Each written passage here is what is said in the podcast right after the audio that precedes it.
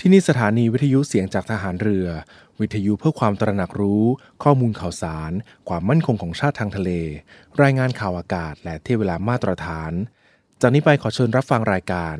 ร่วมเครือนาวีครับ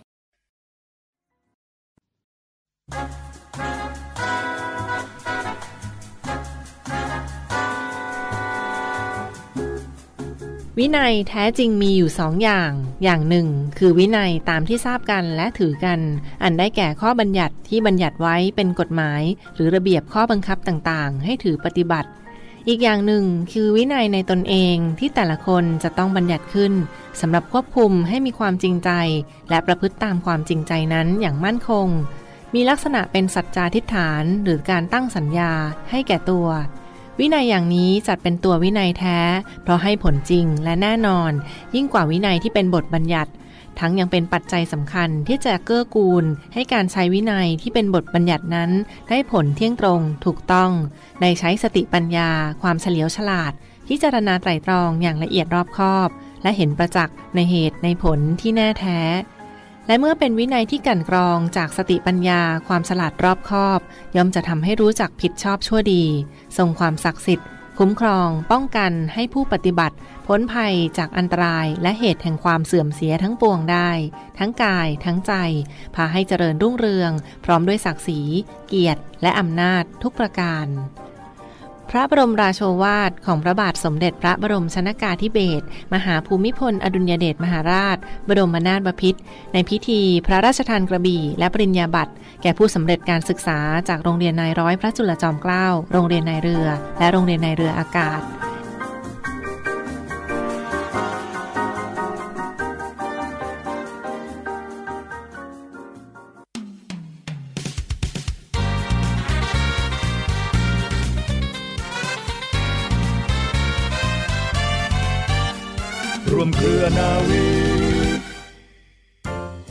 เรื่องเล่าจากโพ้นทะเลในช่วง Tales from abroad กับผมจำพาสปอร์ตดและครูพัฒน์พลเรือตรีหญิงพัชราวัดอักษรำสวัสดีครับ พบกับเราทางรายการ Tales from abroad กับผมจำพาสปอร์ตดำเรือโทสรันสอโสธิกุล และครูพัฒน์พลเรือตรีหญิงพัชราวัดอักษร ครูพัดครับ วันนี้เรามาพูดถึงเรื่องที่เป็นของที่เลี่ยงไม่ได้อย่างหนึ่งในชีวิตดีไหมครับมีหลายอย่างจังเลยคุณจำไอ้ที่เลี่ยงไม่ได้แน่ๆนี่มันคืออะไรคะก็มีเกิดแก่เจ็บตายอ๋อใช่ไหมครับโอเคถ้างั้นวันนี้เราเอาพูดถึงเรื่องเจ็บ อ่าฮะของครูนะแก่แล้วค่ะอันนั้นเราจะคุยกันเรื่องเจ็บเอาว่ามาใช่ครับว่าเจ็บยังไงเวลาเจ็บเนี่ยบางครั้งมันก็เลือกโอกาสไม่ได้ เวลาเจ็บมันอยู่ที่ไหนก็ตามมันก็เจ็บตอนนั้นนะนะครับ ใช่ค่ะแล้วมันก็ต้องหาทางรักษาหาทางการแพทย์อ่าฮะโดยเฉพาะเวลาไปอยู่ต่างประเทศหรือว่าไปท่องเที่ยวหรือว่าอยู่นอกประเทศไทยเนี่ยเราก็จะต้อง ไปยุ่งกับระบบการแพทย์ของต่างชาตินะครับ ค่ะ อันนั้นก็เลยโยงหลายอย่างนะคะ ครูว่าเป็น tales ที่สำคัญ from abroad เลยนะคะ คือนอกจากจะ from abroad แล้วสำหรับคนที่กำลังจะไป abroad นะควรจะทราบไว้หลาย ๆ อย่างนะคะ แต่ครูก็ไม่แน่ใจนะคุณจ้ำสำหรับครูเนี่ย ก็สามารถที่จะแชร์ประสบการณ์การต้องเออเกี่ยวข้องกับเรื่องสุขภาพ จากครั้งที่ไปเรียนในอดีต ซึ่งทั้งโททั้งเอกครูมีประสบการณ์ แม้กระทั่งทุกครั้ง ทราบไหมคุณจ้ำครูน่ะไปออสเตรเลีย 3 ครั้ง ก็ให้ต้องเข้าโรงพยาบาลมันทั้ง 3 ครั้งเลยอืมนะคะ เพราะฉะนั้นเรื่องนี้ไม่ใช่เรื่องเล่นๆนะคะ ถึงไม่แก่ก็เจ็บได้ก่อนแก่ครับนะคะเล่าเรื่องเจ็บตัวนี่แสบแน่นอนครับ แต่ว่าครูมีประสบการณ์ที่ออสเตรเลียด้วยเหรอครับ ใช่ค่ะ ขนาดว่าครูไปแค่คอร์สสั้น ๆ นะคะ ครูไปออสเตรเลียครั้งแรกปี 1984 นะคะ แล้วก็ไปไปเรียนที่ l a v e r t o n ที่ที่เมลเบิร์นนะคะที่ที่ออสเตรเลีย แล้วก็พอไปถึงคืนแรกเลยก็ไม่สบายเลย ไปถึงเข้านอนที่ครูครูอยู่ที่ barracks นะคะ หมายถึงว่าคุณจำเขาเรียกภาษาอังกฤษของทหารเนี่ยที่พักเนี่ย มันจะมีเอ่อ BOQ ใช่ไหมคะใช่ครับ BOQ ย่อมาจาก Bachelor Bachelor's Officers เอ่อ quarter quarters อ่าก็แปลว่าที่พักของนายทหารโสด เมื่อสมัยครูไปครั้งแรก ๆ เนี่ยเอ่อทางออสเตรเลีย ทางกระทรวงกลาโหมออสเตรเลียเนี่ยยังไม่ได้เปิดรับเกี่ยวกับเรื่องการสอนภาษาเท่าไหร่เอ่อการที่ครูไปครั้งแรกเนี่ย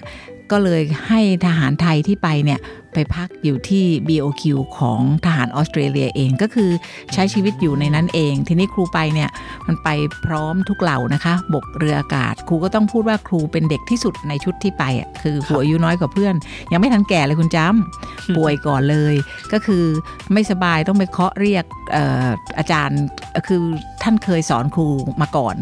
ก็ไปพร้อมกันเนี่ยค่ะ ไปเรียกอาจารย์ทหารอากาศโอ้ยอะค่ะเขา เอา ambulance มา แล้วครูขึ้น ambulance แล้วบุรุษพยาบาลออสเตรเลียก็จับมือครูไว้แล้วถามครูว่า are you right are you right เขาพูดอย่างนั้นใช่ครูปวดท้องจะตายแล้ว เขาถามครูตลอดเวลาเลยว่าอร่อยอร่อย แล้วครูก็มีเขาถูกว่านี่รู้บ้างไหมเนี่ย ว่าครูอะอร่อยด้วยไม่ไหวแล้ว ครูปวดท้องใจแย่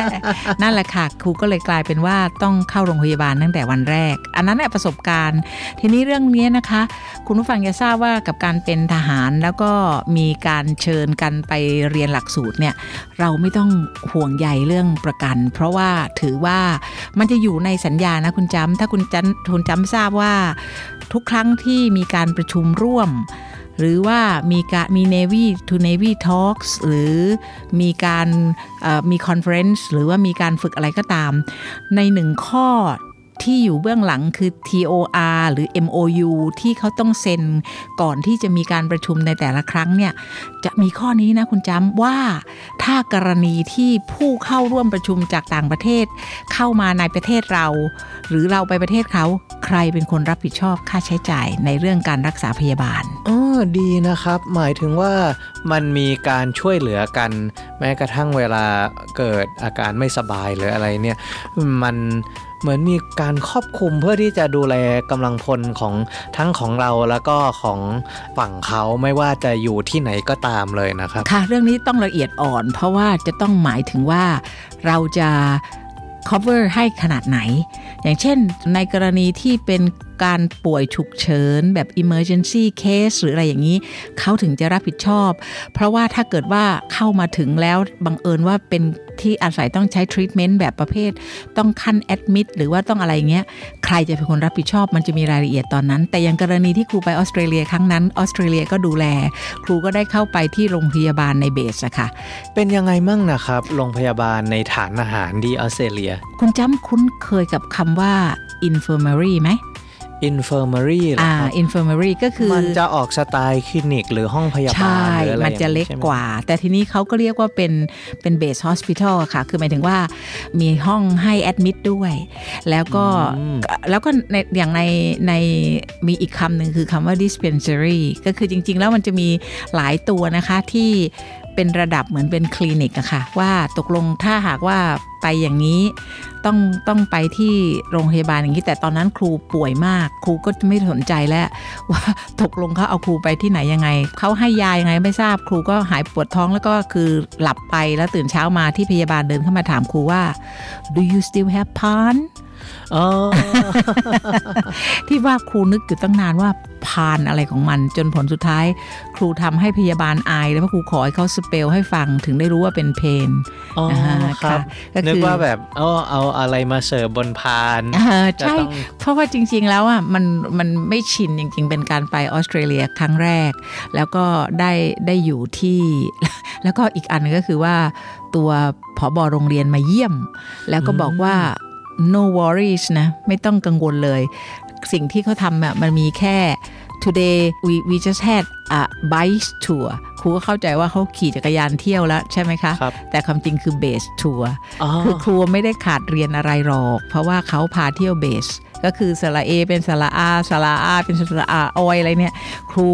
มีประสบการณ์ในโรงพยาบาลเลยด้วยซ้ำไปนะคะโอ้โหถึงขนาดที่แบบมาวันแรกก็โดนเลยนะครับ แล้วต้องนั่งรถพยาบาลหรือต้องรีบไปห้องฉุกเฉินอะไรอย่างไหมใช่เลยรับค่ะ เพราะว่าเขาเอา ambulance มารับไงฮะแล้วก็ที่ว่าบุรุษพยาบาล ครูก็ถือว่าเป็นระบบ การดูแลที่ดีนะคะ เป็นระบบการดูแลที่ดี เพราะว่านับกันไปถามว่าเราจะไปจดจำว่าห้องเป็นยังไงเตียงเป็นยังไงอาจจะมันานแล้วคุณจำหลายปีมากนานจริง ๆ ก็รู้แต่ว่าได้รับการดูแลอย่างดี แล้วก็ก็อยู่แค่วันเดียวนะคะ อยู่อยู่คืนนึง แล้วก็พอ คออีกพอตอนเย็นของอีกวันหนึ่งก็กลับ ไอ้เรื่องอย่างนี้เนี่ยมันคาดเดาไม่ได้เลยนะครับ ว่าเมื่อไหร่จะเจ็บเมื่อไหร่จะป่วยค่ะแล้วจริง ๆจากประสบการณ์ของผมเนี่ยว่าเคยต้องไป การรักษาพยาบาลที่อเมริกาด้วย แล้วก็ที่อังกฤษด้วย แต่ละชาติมันต่างกันนะครับ ต่างกันยังไงอะคุณจคือขอยกตัวอย่างทีละที่ดีกว่า ถ้าผมพูดถึงอเมริกาเนี่ยหลาย ๆ อย่างครูก็อาจจะคุ้นเคยด้วย เพราะว่าเราก็คงไปเผชิญมาเหมืำอนใช่กัค่ะนเดี๋ยวครูก็คงจะมีเรื่องโรโรงพยาบาลรักษาตัวเองในโรงในอเมริกาให้ฟังบ้างค่ะจุดเด่นของการรักษาพยาบาลต่าง ๆ ในอเมริกาเนี่ยในอันดับแรกที่สังเกตลำดับแรกเลยก็คือ มันแพงมากใช่แพงมากๆ แต่ละอย่างแพงไปหมดเลยค่ะมันแพงจนกระทั่งทำให้ในประเทศไทยเนี่ยมีอุตสาหกรรมที่เขาเรียกว่า medical tourism ก็คือถ้าเกิดว่าคนอเมริกาเนี่ย ป่วยหรือไม่สบายหรือต้องการผ่าตัดหรือการแพทย์อะไรสักอย่างเนี่ยแทนที่เขาจะเข้าไปรักษาพยาบาลที่ในประเทศของเขาเอง เขาก็จะจ่ายค่าตั๋วเครื่องบินบินมาเมืองไทย มารักษาในโรงพยาบาลชั้นหนึ่งของไทย ฟื้นตัวที่ชายหาดในโรงแรมหรู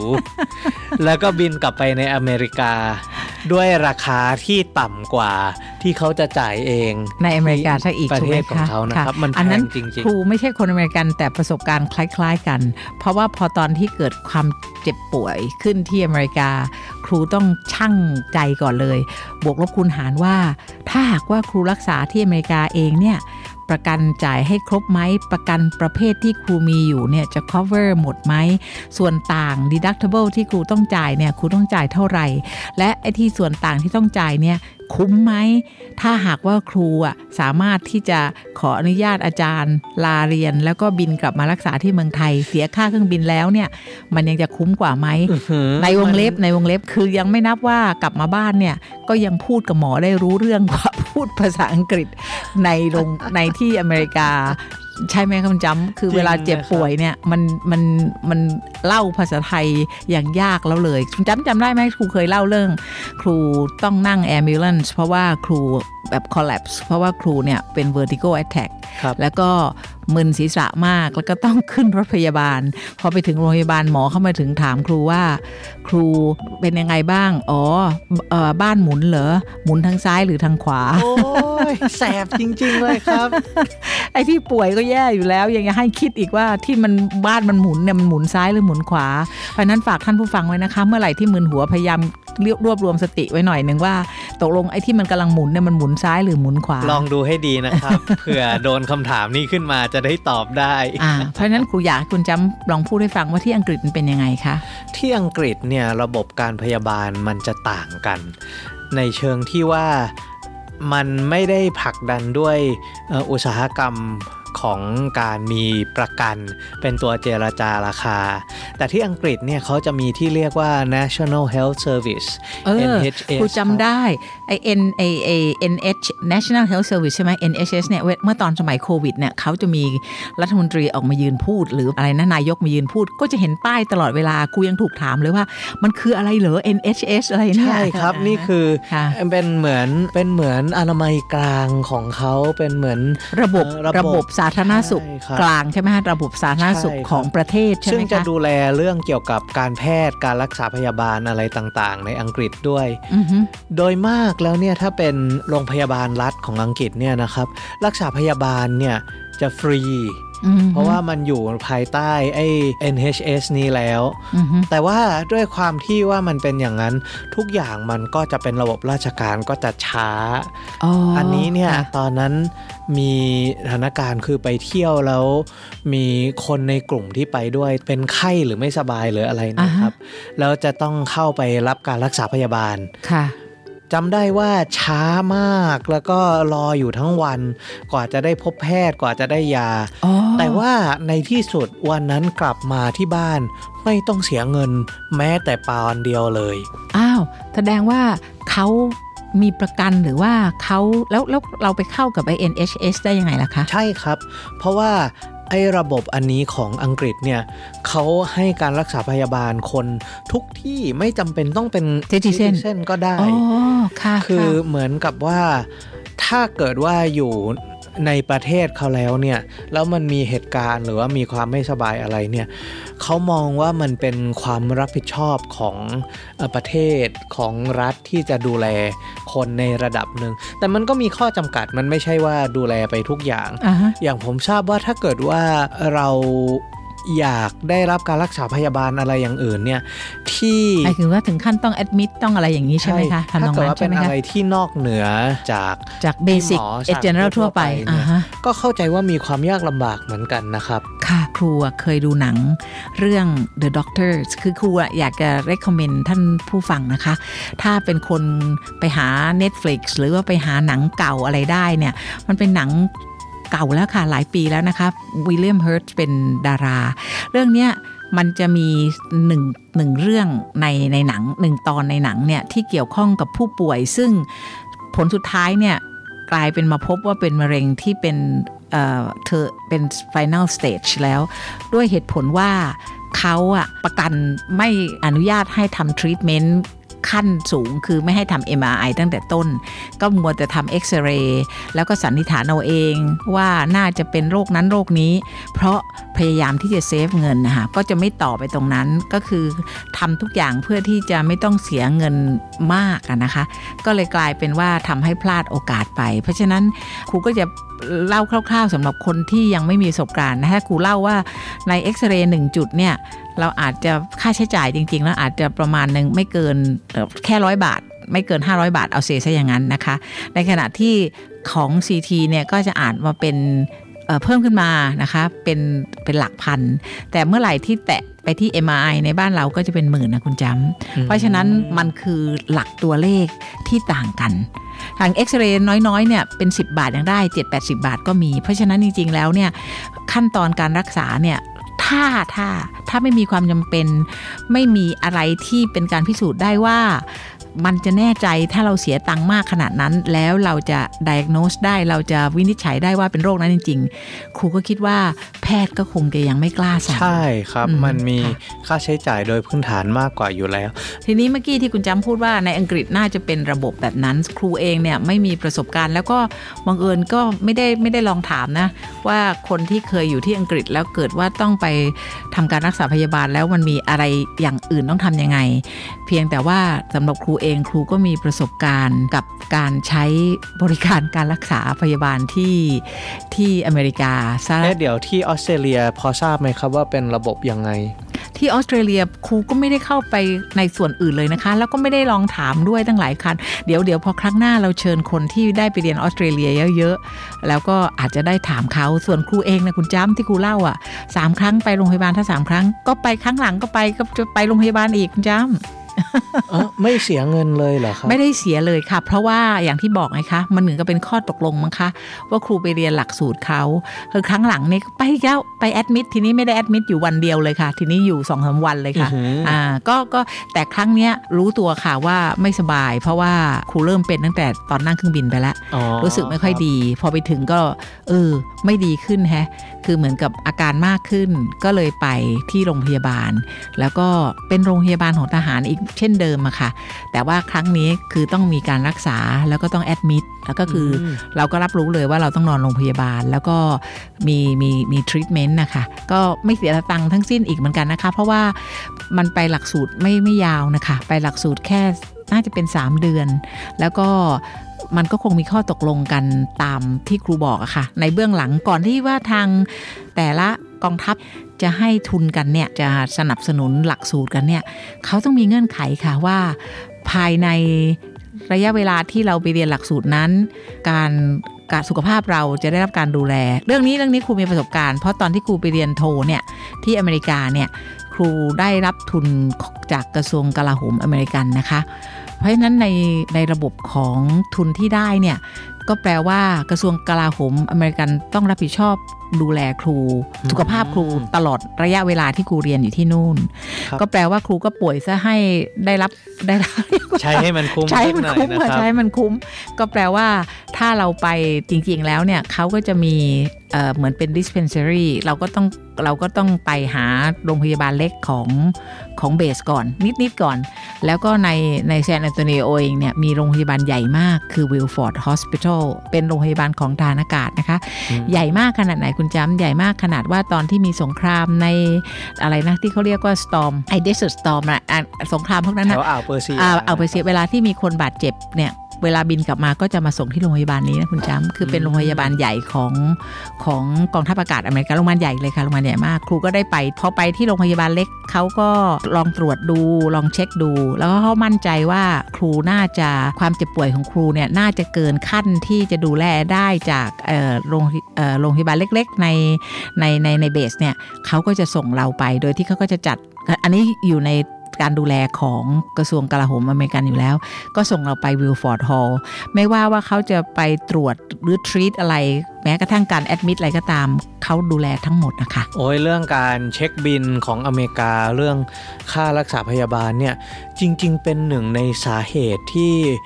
คนอเมริกาล้มละลายกันเยอะมากเลยใช่นะครัค่ะบใช่ใช่ต้องขอเล่าหน่อยละกันเรื่องสถานการณ์อย่างนี้ว่าทำไมการรักษาพยาบาลของอเมริกามันแพงจัง คือในอเมริกาเนี่ยส่วนใหญ่ทุกคนจะมีประกันผ่านทางที่ทำงานหรือสถาบันศึกษาค่ะใช่ของค่ะตนเองค่ะคือมันเป็นหนึ่งในวิธีที่จะทำให้เงินเดือนค่าตอบแทนของคนอเมริกาเนี่ยดูสูงขึ้น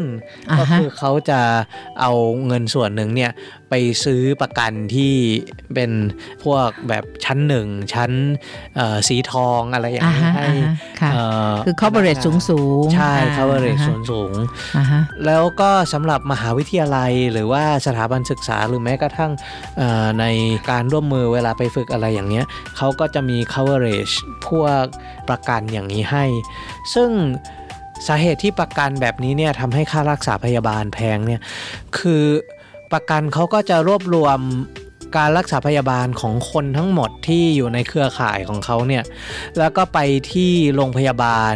อือฮึเออพอมีการเช็คบินมาแล้วเนี่ย แล้วก็เจรจาบอกว่าเนี่ยคุณส่งบินมาทั้งหมดร้อยบาทเนี่ย เราจ่ายแค่ 20 คุณอือฮึรับหรือไม่รับ อืมอืมฮึมันบริษัทประกันมันจะต้องไปดิวกับโรงพยาบาลอืมฮึแล้วก็เคลียร์กันอีกที ซึ่งโรงพยาบาลก็ปฏิเสธไม่ได้ เพราะว่าเหมือนกับว่าทุกคนก็เป็นเครือข่ายประกันนี้หมด ถ้าไม่มีเขาก็ไม่มีลูกค้าอ่าฮะดังนั้นโรงพยาบาลเนี่ยก็เลยจะเขียนบินค่ารักษาพยาบาลต่าง ๆ เนี่ยอัพขึ้นไปแพงๆเอาไว้าอัพขึ้นไปอ่าฮะเพราะรู้ว่าในที่สุดพอ ส่งบินไปแล้วเนี่ยประกันก็จะกลับมาเจรจาแล้วก็ดึงลงมาอยู่ดีอ่าฮะซึ่งอันนี้เนี่ยสำหรับคนที่มีประกันมี coverage อยู่แล้วเนี่ยโดยมากก็ไม่เห็นผลเท่าไหร่ค่ะ ก็ดีขึ้นมากนะคะแต่อย่างไรก็ตามเดี๋ยวนี้ระยะหลังนี่หลาย ๆ อย่าง พวกการแพทย์พยาบาลของไทยก็เก็บจุดอ่อนได้